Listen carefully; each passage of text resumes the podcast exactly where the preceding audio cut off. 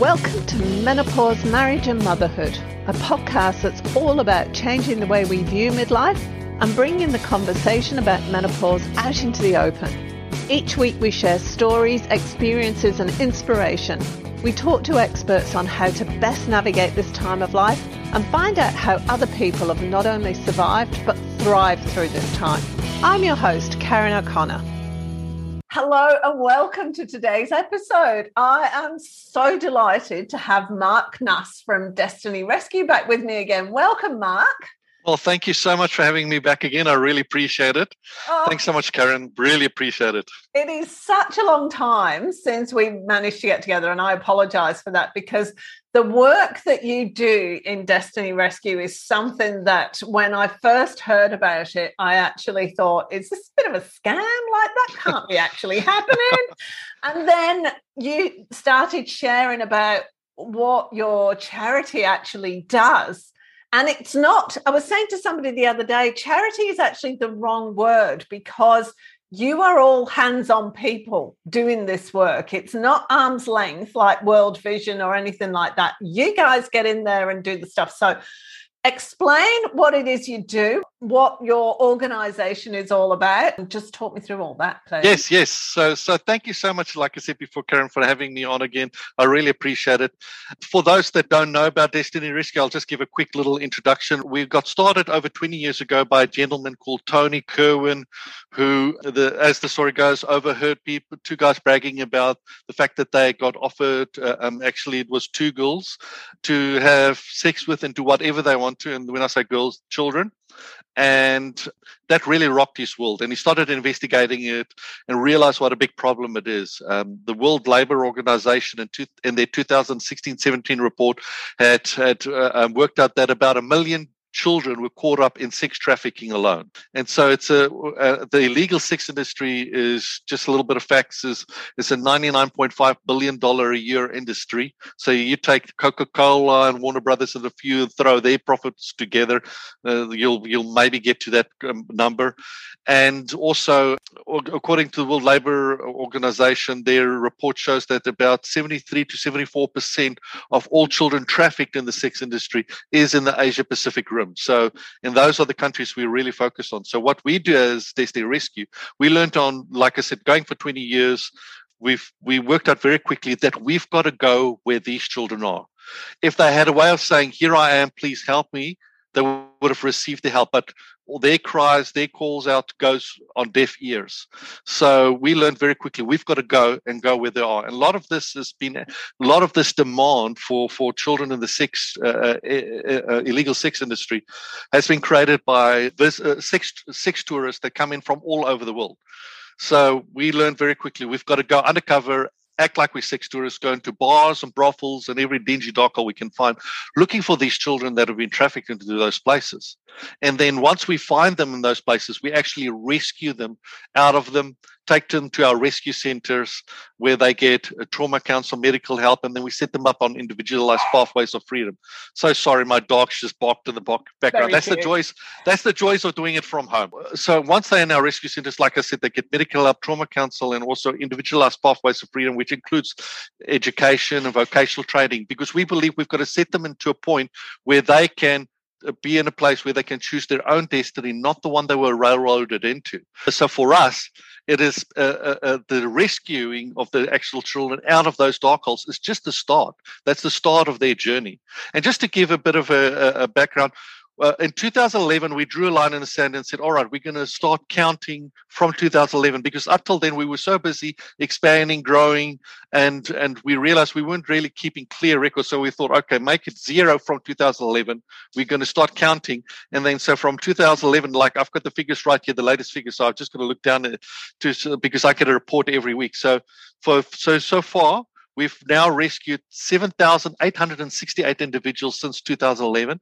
And this year alone, we're sitting at 2,066 rescues.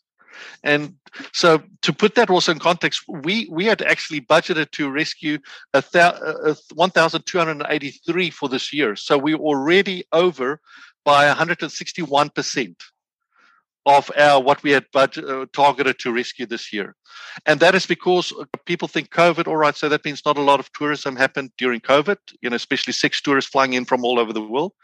But when COVID happened, we initially thought the same thing. But what it is is these traffickers would actually have be brilliant businessmen if they had a legitimate business, and they adapted their models that quickly that that they could still utilize the traffic children and still keep on trafficking children during that period. And so we had to adapt. Last year we rescued 751, but we adapted so well that, like I said, our numbers are uh, just for this year's 2,066 rescues from 751 last year. We offered all our permanent undercover guys if they wanted to go home and to their families when COVID hit, and they all said no. They said these children get a chance to go home, so why should we? So that's it very short. we do so much more, but that's a very short what we do. It's and um, one thing I want to highlight because I know the stories because I've spoken to you. Yeah, yeah. Not a matter of walking into some bar in, say, Thailand and saying, "Oh, that's a child. Give me a hand. Let's go this way." Yeah. It's nothing like that, is it? No. Tell me just briefly what happens because it's dangerous for you as well as the child, isn't it? Yeah, so uh, our guys uh, very early on, because there was no manual written on, like I said, we started over 20 years ago. So we basically learned, uh, our guys learned as they uh, as they went. And in the early days, there were knives pulled out and a whole bunch of stuff. So learned very quickly. So learned a lot of lessons what not to do. So it was like, okay, don't do that ever again. All right, that goes on our manual. But over time, we've really learned to do it well. So how we get into these places and why we operate uh, so effectively is that our guys get trained up. And and we we know how to basically fulfill that role as looking like we're just another dirty John that's flown in from from different parts of the world as a sex tourist. So we blend in with the rest of them, and that's why it's difficult for them to work out who is who, because we've learned to really do it well. So we act like we're sex tourists. We go in there, and and that's the way we can get into these places. So now we've got that we're in certain countries that I can't mention because certain of our countries, if you go on our website, you'll see we mention clearly we're there, and then there's certain countries we don't mention purely because of political sensitive reasons. They don't like us drawing attention to it. But for, for example, we've got some uh, of our local staff that will go into certain areas. For example, we've got uh, in one of the, these undisclosed nations, we've got a thing called temple prostitution. So temple prostitution, although that country will clearly say that we've made it illegal, it's illegal in writing, but a lot of times not in practice. And what happens, children from as young as four and five years old basically get pushed into that. And so us as Westerners can't go in, obviously, as, as sex tourists into those places, but our low, wonderful local staff will actually go in and find these children and then rescue them out of those places as well. So, but yeah, that's how we get in. We've we've learned to really play the part and play it well to get into these places. And then once we've got uh, we find a child, we'll then quietly offer them to that we want to rescue them, and ninety nine point nine percent say yes because of where they find themselves. One example, uh, one of our um, managers in one of our countries, uh, one of the stories that stands out for him, and I might have mentioned it before, but he was he, was involved in rescuing this 40 year old girl. And once she got rescued, so she was so elated with her rescue. And but then suddenly she spun around and just looked him straight in the eyes and pointed her little finger in his face and said, Where were you? Where were you four months ago when I was calling out for help, when I was crying for help? Where were you? And that really stuck with them because a lot of these children do cry for help, but it falls on deaf ears. And that's why we go where we go and do what we do to rescue these children out of those places. How difficult is it sending them back to the families? Because I know for some, from the conversations we've had yeah. previously, some of the children, it's just been entirely accidental that they've ended up there. And some of the children, yeah. it's to do with the families, isn't yeah. it? So what we do is we've got uh, we've got in our rescue centers we've got social workers and community workers, and our community workers will actually uh, uh, when the child comes to the rescue center, they'll actually be, be interviewed, and out of that, we'll find out how they got there. And then we'll also actually, our community workers will follow up to make sure were the parents involved in the actual uh, uh, trafficking or not? Unfortunately, I would be I, I, would have loved to say right here, no, no parents are involved, but unfortunately there are. So um, that have kind of sold their children. So we find out whether there's abuse at home um, and whether it's safe for the children to go home. And that's for children that want to go home. So uh, a lot of children, once they they were if they were sold off by their parents or some loved one, that they they don't want to go back anyway if there was abuse there. So that's quite easily. But the ones that said no, we want to go back home, and the parents went, well, we'll find, we'll still check, and if, if it looks like it's safe, we'll actually get them then there. And the one thing I just want to also let your yourself and your your viewers know as well is that we never tell the parents that if a child is uh, going to be reunited with their parents, we never tell the parents where we found the child, because there's certain communities that uh, that will actually reject the child, and even family members will reject the child if they find out where we found them or what they were doing, even if it wasn't their fault. Like we had a case like where one child was, uh, uh um, we, we rescued her, and her brother actually, when he found out what what had happened to her, not her fault at all, put out a hit on her to get her taken care of so that they can protect the family name. So we make sure we never divulge. We just say we're an organization that the child needed some help, and that's how we get there. It's up to the child whether they want to share whether they uh, what they were found into, and also those that want to go back home, we'll get putting like a stipend in place where, like, uh, um, maybe for viewers that don't know, a lot of times these children find themselves in trouble because they went looking for work their family was under financial pressure, so we'll help with a stipend. And there's different cases, obviously, from from from all the individual ones. Everyone's on their own individual journey, but we'll offer a stipend, and then part of that, the conditions of that is that the child um, goes to school. So it's to help the child break that cycle as well, and also in, in our centers, we've also got uh, different ways where we help them with vocational training. So that we help them with vocational training so that they can be in a place where they uh, they can actually look after themselves and their families. Like for for instance, we we've we've had girls where we train them up to become in in house with our in in some of our rescue centers uh, um, to become beauticians. So the beauticians is it's like a beautician school, if you want to put it there. But when we say beauticians, it's not like the beauticians we have in the Western world. So we try to train them up to become hairdressers, to uh, uh, to do makeup and pedicures and manicures, and and they um, go through the course, and once they that they've they've uh, uh, gone through it and uh, and uh, and and they know what they do, and they're ready to run their own little business, we'll actually give them all the equipment to start up with, and they'll go back to their village if, if it's safe for them to do that and start up their own little business. And like we've got different cases, but like the one one story stands out where we had these two sisters that were trafficked together, and we found them. Usually mm. they'll split them up, but we found them together. Where they went through the beautician school, they went back to their village, and they set up their own little beauty salon. And when I say beauty salon. It's literally just a wooden wooden shack, and the, there's a top. So if the top is down, it means it's closed. If it's on top of the roof, it's open. But the local villagers were using it, and they made a successful little business where they were feeding themselves and their family. And then we've had girls that we've helped get get become nurses, and oh, you name it, so many different careers that they've ended up into. So yeah, it's quite a lot that goes into their whole journey to get them to a place of freedom. Your dog's so cute. She's running. Oh, so sorry. it's great. and I saw a child running back. So, hey, listen, this is the fun of of COVID. Yeah, working from home. yeah, totally, totally. Right. How do you keep the children safe when you rescue them? Because that must be a really dangerous time. Did have you ever been followed? Like, how did? Where are your houses, yes. shelters?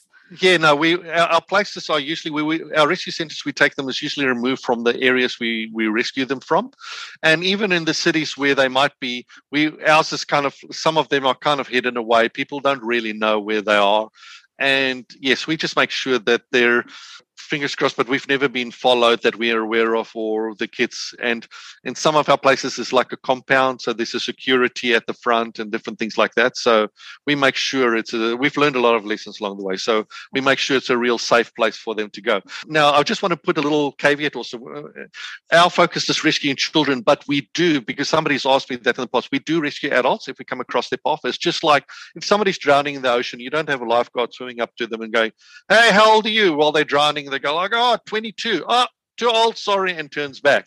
So if we come across an adult that's been trafficked, we'll rescue them as well. Because trafficking is is illegal and wrong to force anybody to do anything, even if they're 22, 21 years old.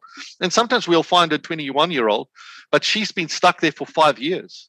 So she was trafficked as a child and never had a way to get out until we came and give her a way out. And just, just also maybe a little background, we've rescued with all our figures. When you hear these numbers, we've also rescued children from uh, the youngest we had is we, we got actually this year was two eight month old babies in two separate countries that we rescued, and then from that every age up, we've rescued two year olds, three year olds, four year olds, ten year olds, you name it. Yeah, I don't know what to say. I don't know what to say. And it's not just going into brothels and things, you also work at places like Borders, don't you? Yes, yes. That never occurred to me. That- yeah, so so so yeah, we we we re- we try every which way to help children. So prevention is better. Is, the ones that are stuck, you've got to rescue them because they're drowning. They need our help. That's paramount. That we've got to rescue those that are stuck. But we try and stop those. A lot of children before they get themselves in that problem. And so we're involved with uh, what we call border rescues in Nepal. Um, Nepal's surrounded by different countries, and their border is very porous and and they try they would do the best they can but we've we've actually helped build border stations for the nepalese government and we've also got border stations that we we work in. We don't work at every single one. We've but we work quite a quite a lot and we work in hands with the actual border patrol of the Nepalese government. So our workers are allowed to to interview people um, before they cross the border, allowed to go onto buses, and if they see anything funny, they'll ask those people to be removed, and then be be uh, be able to take them aside and actually interview them and work out why are they crossing the border. Is this really your uncle? Or is this somebody that you've just met? And and the traffickers like like in these certain countries uh, um, uh, uh, that neighboring to nepal that that the nepalese girls are in high demand because of their skin complexion and the way they look that's different from what the people are used to in those countries countries. And so some of these countries, when these girls get trafficked across, it's like a needle in a haystack, they disappear. And and the traffickers will use so many different tricks to get them to cross that border. So whether it is promising them work, whether it's setting up fake uh, profiles on Facebook, and then you've got this good looking young guy, 16 year old or 14 year old that's infiltrated the Facebook communities because one thing you've got to remember is when even the poorest of poor people will they'll own a mobile phone. And so they infiltrate these uh, uh, social media groups and act like the you know fake profile, act like they this this very handsome and a lot of times maybe well to do from a rich family or whatever, and then befriend this girl and this I love you and all of this. Oh, you've got to meet my family and then basically they'll coax them to cross that border and they'll tell them you know if you get stopped just tell them you're visiting a friend or you you're going to buy some stuff across the border. So they'll tell them to even lie to the border. But once we tell them explain to them what waits for them on the other side a lot of times they start spilling the beans and the truth comes out. And we've stopped so many girls being trafficked across. So, and then we'll find their parents and then we'll help them because a lot of times the parents don't even know that this was going to happen. So, yes, so we stop a lot of children being trafficked across the border and successfully so and and have, have opened up some cases against some of the traffickers that utilize these ways to get these children across.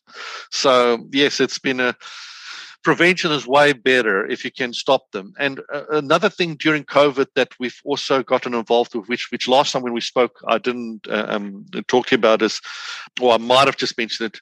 Although it's not our business we've actually started with food programs taking because what's happened with covid is you'll have some of these communities you'll have the father that he's the main source of income and he might be uh, uh, traveling around for work. So they'll go and work maybe in a farming community to help with the harvest and from that one they'll move to another one to another one and then and they'll just do their rounds but that way they bring income for their families. But with covid yeah, the lockdown, so they couldn't move anywhere. So you'll you would have have groups and, and and people that are increasingly becoming under real financial stress.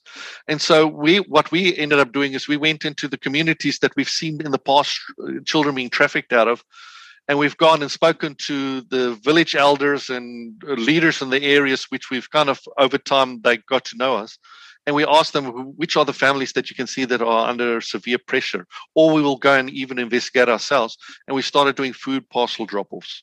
So, real basics rice and then a few staples with it because we're not actually we're not a food aid agency but we realize if we don't step in and help them the chances of those kids getting themselves in trouble looking for work will just increase so much more, especially because their dad can't work. So we started actually doing food uh, drop offs as well, just to keep families together and keep them alive till everything opens up with COVID so that they don't have to get their children to go look for work.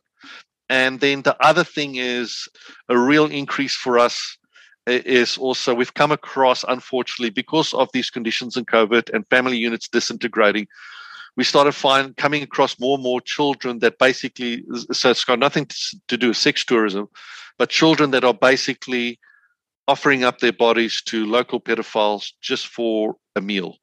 So just think about that.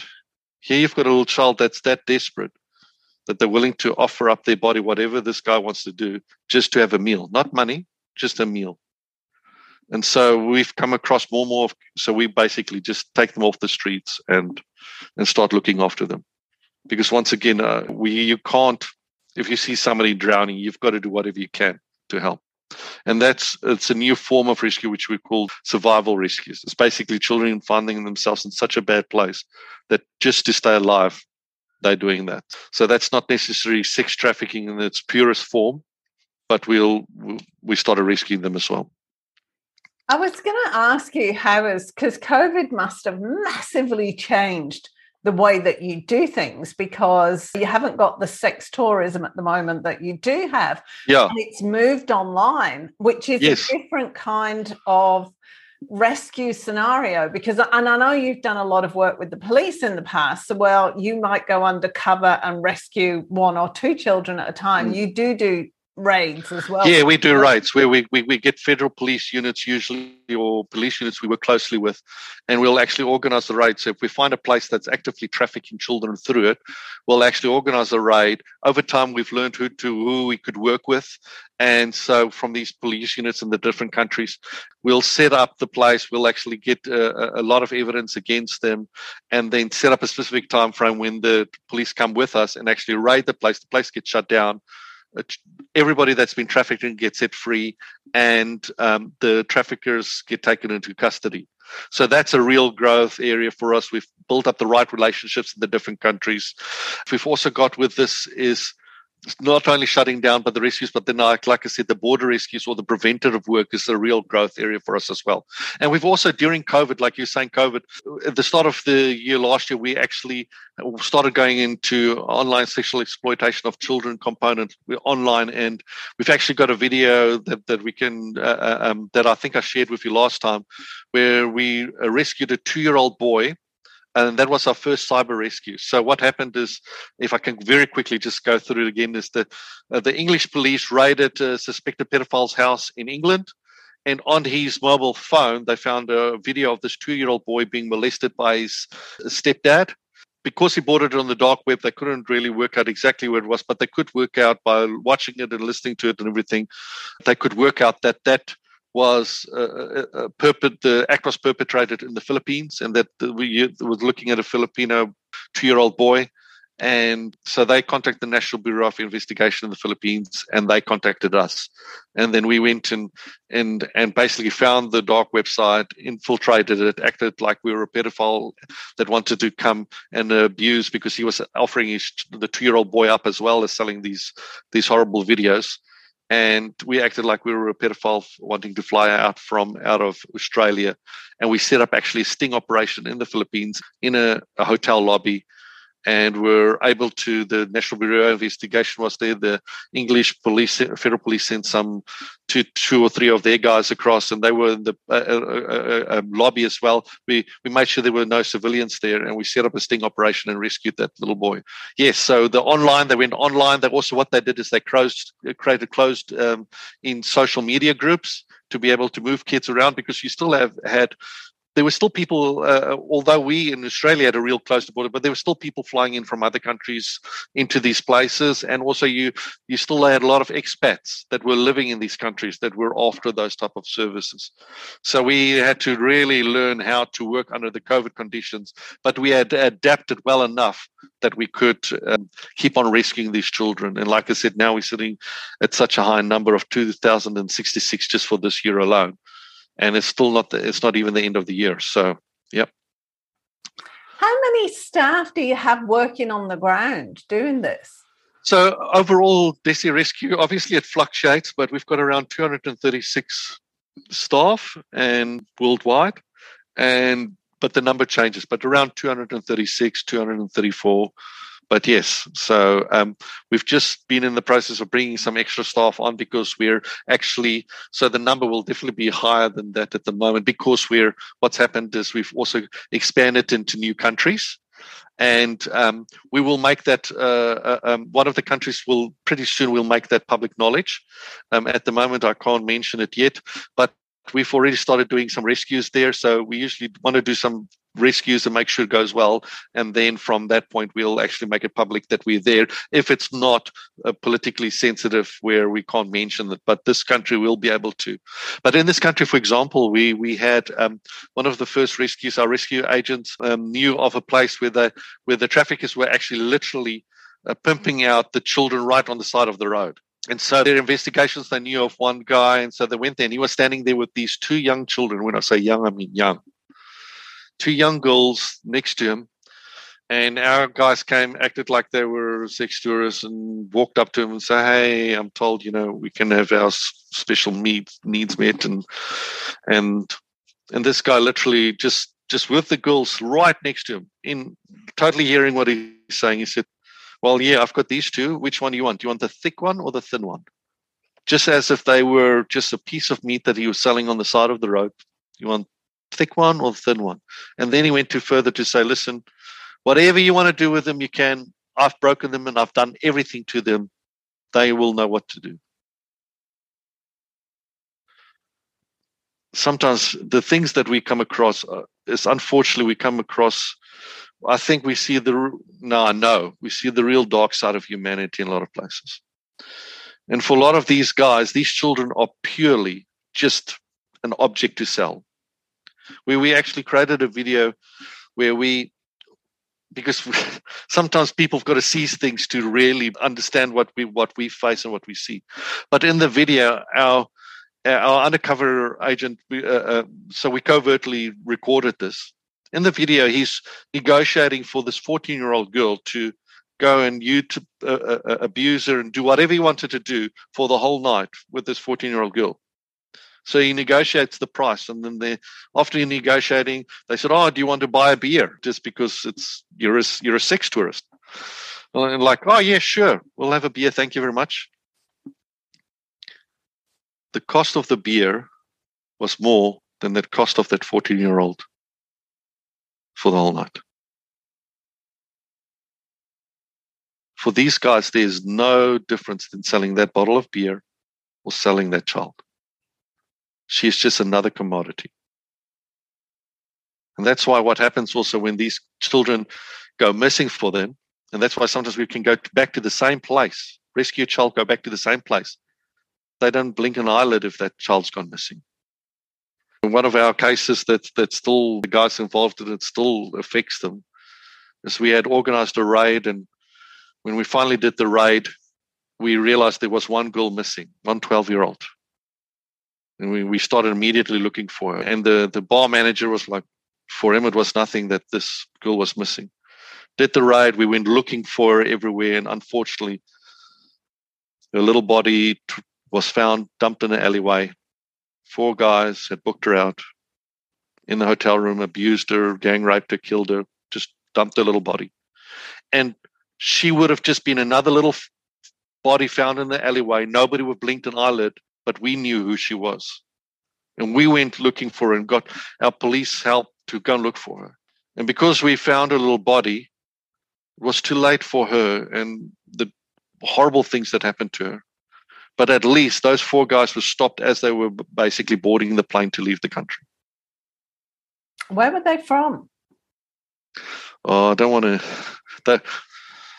Okay. I don't. I, I, don't want. Yeah, I don't. Just in case people take umbrage because of me mentioning, uh, uh, uh, uh it's it's they were from somewhere from the northern hemisphere, sphere, if I can put it that way.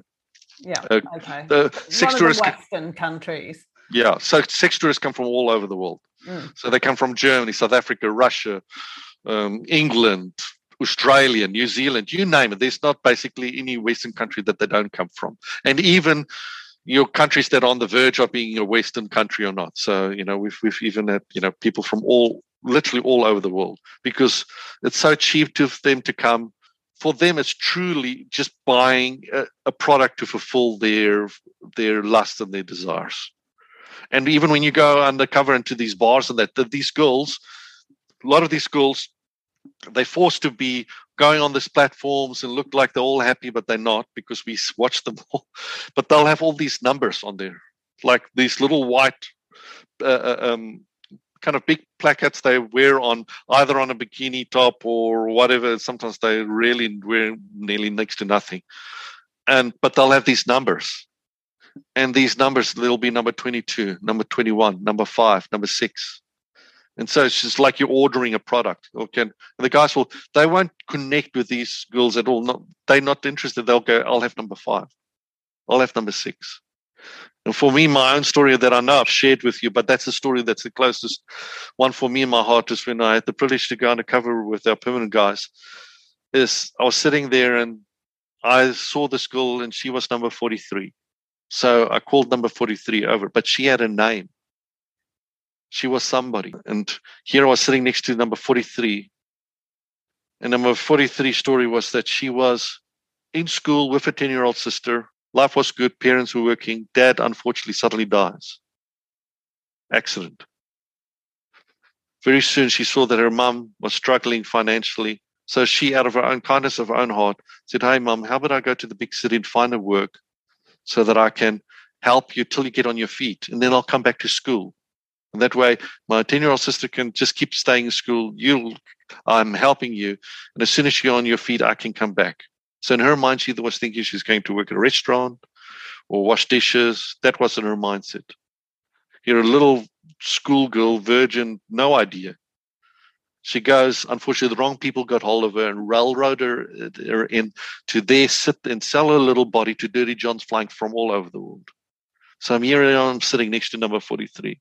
And the name I've given her is Sugi because she, I know in the end what her real name was, but we protect them. So, but here I'm sitting next to Sugi. But for all these other guys, she was number 43.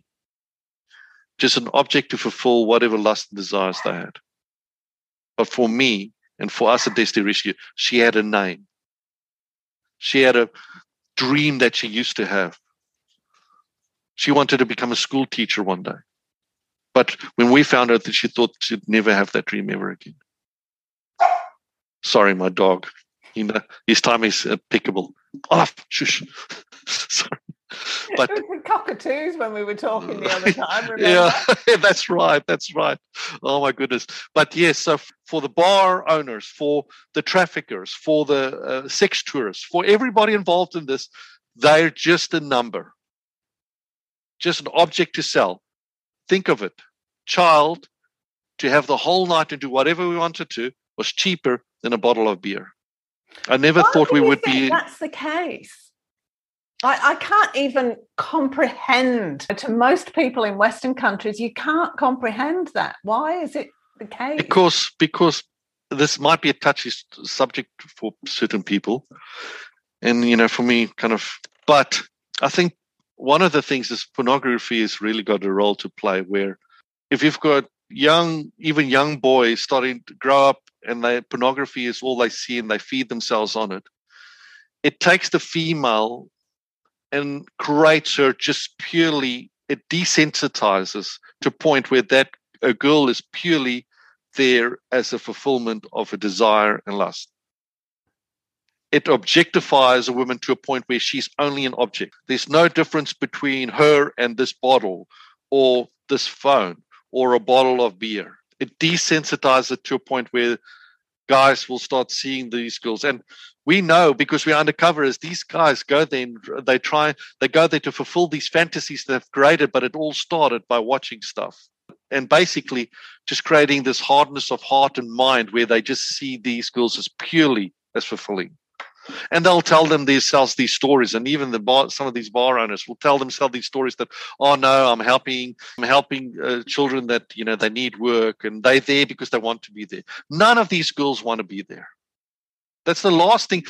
For me i just flip it around. All right said all right you if you've got a child and you were a child yourself do you think a child ever dreams of wanting to be involved in that to being having to sell their little bodies to guys that fly in from all over the world and sometimes having to force to sleep with 20 30 different men in one day.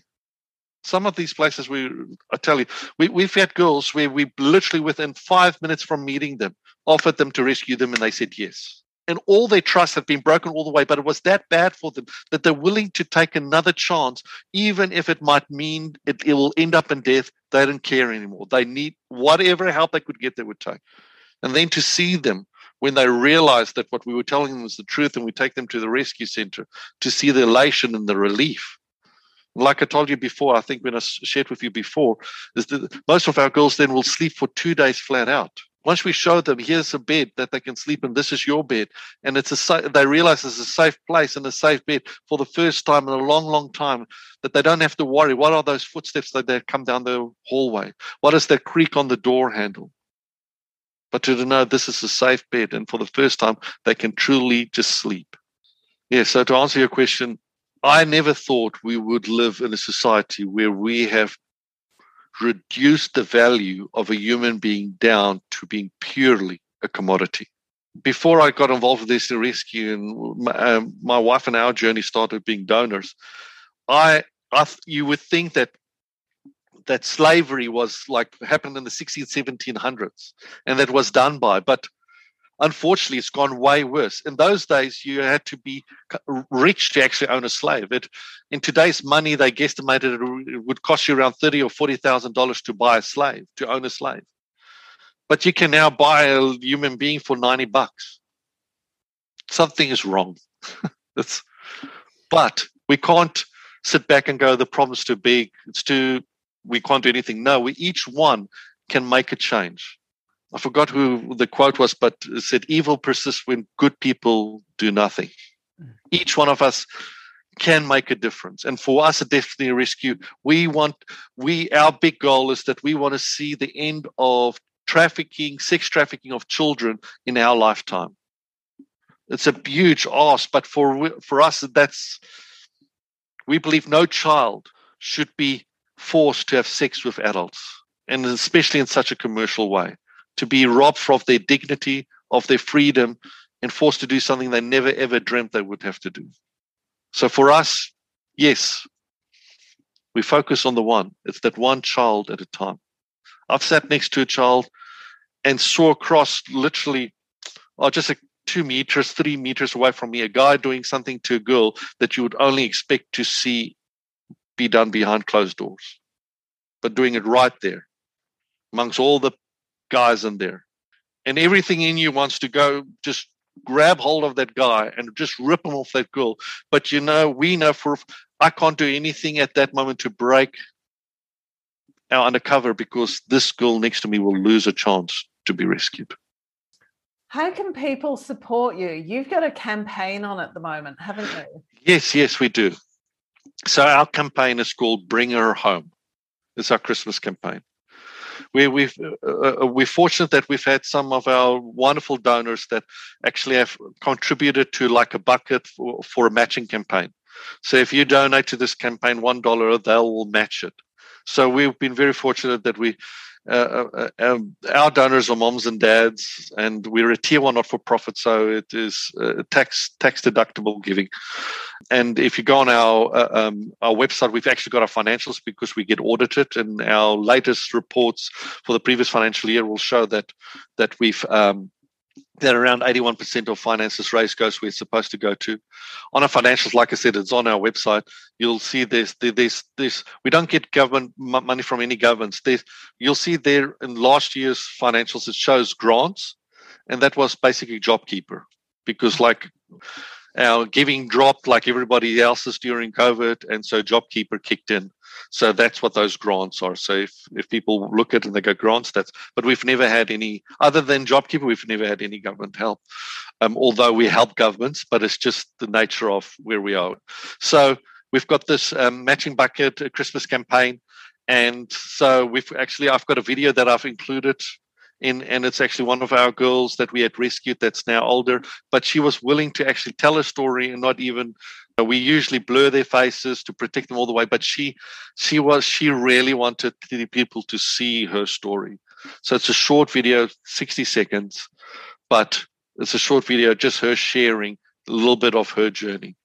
So please watch it, and in it, it's it takes you uh, it will take you to a link and it'll show it will be for the christmas uh, uh, campaign and the whole thing is it's called bring her home the whole idea is we've got so many children out there that are waiting for us to come and find them like I said, that little girl that uh, turned to our rescue agent and looked at him and pointed a little finger in his face and said, Where were you? Where were you when they took me? Where were you when they forced me to sleep with these strangers? Where were you? There's so many thousands of those children still out there waiting for somebody to come across their path and rescue them. And so for us is bringing them, bring her home. We want to bring her home, whether it's bringing her home to our rescue centers or bringing her home where she can actually go back to her family, be reunited with them. So yeah, that's our campaign, bring her home. Mark, thank you so much. It's I can't say it's been a pleasure. It's been a pleasure to see you, but this is always harrowing. But it's oh, something that I'm it's got to stop. It has to stop. Totally. We have to take responsibility for what's going on here. Totally. And I'm just so grateful that you're willing to have me again. And I know it's a so for, for those that might have heard us me for a few times through you or uh, the first time they're hearing me is I know it's a tough topic, but we need to be able to bring it. The more we talk about it and bring it out in the light, it's just the more we expose these things, the more we people realize this is a problem. We've got to take action. The more we'll quicker we'll get to finding a solution, permanent solution for all of this. In the meantime, we're going to rescue as many as we can. And we can only do that through wonderful supporters who donate to us. But for those that have donated to us, I just want to say biggest thank you from the bottom of my heart. And I know, Karen, you've been you've helped us, and so I just want to say thank you so much from the bottom of my heart because every bit of uh, money helps and makes a difference. And if you think of it, that one girl like the one you'll watch the video of, she's now in a wonderful place, got a career, got work. Her life is like. a total 180 degrees different from where we found her and where she was. She was a place of no hope, in a place of darkness, and now she's in a place where she is in control of her own destiny. And donors might never meet the girls in the end of the day, but know one thing they know is they made a difference in somebody else's life. So, yeah, I just want to thank you so much. I know it's a tough topic, but I love talking about it purely because I can.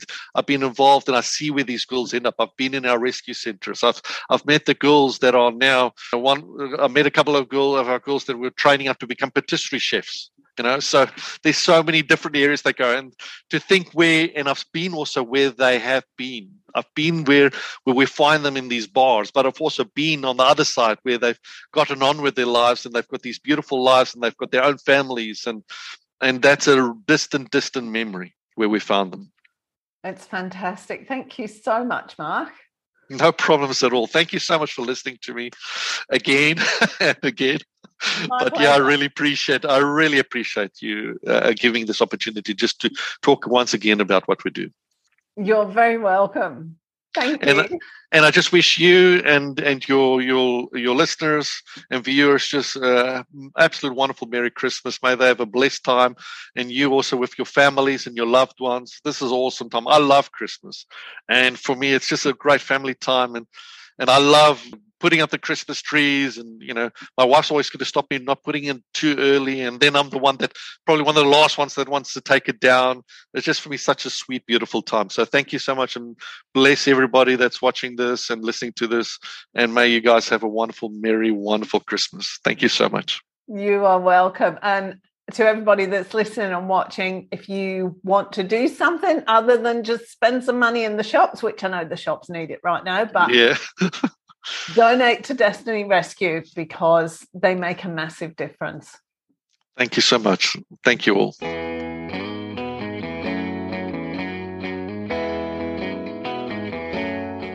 Thanks for joining us this week on Menopause, Marriage and Motherhood.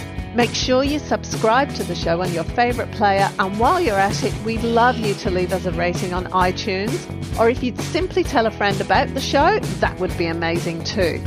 Be sure to tune in next week for the next episode. And remember, if you're busy thinking about what you can't have, how on earth are you going to enjoy what you can have? See you next week.